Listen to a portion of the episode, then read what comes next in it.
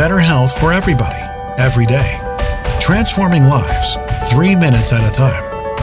Listen up. This is your daily health tip from The Good Company.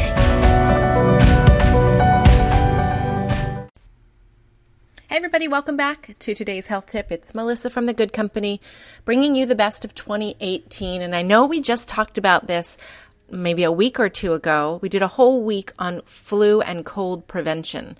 But my little guy just came down with a nasty virus with a high fever, bad cough. He was exhausted and I am fighting to not get sick this season.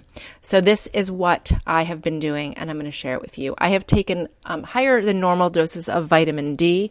Remember that this time of year, shortest days of the year, we're getting the least amount of sun, our bodies are making the least amount of vitamin D, and vitamin D deficiency has been shown to be tied to your immunity. So, if you want to stay well this winter, I would highly recommend taking a vitamin D3 with K2 supplement. There's one on my Wellness Warrior checklist. I'll leave it in show notes, a link for you there. Um, some of the other things I've been doing is I've been going to bed really early.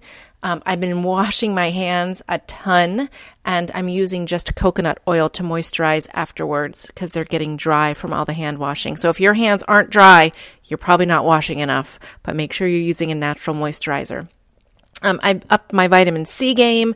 I've been drinking more hot beverages like teas to keep my nasal passages moist.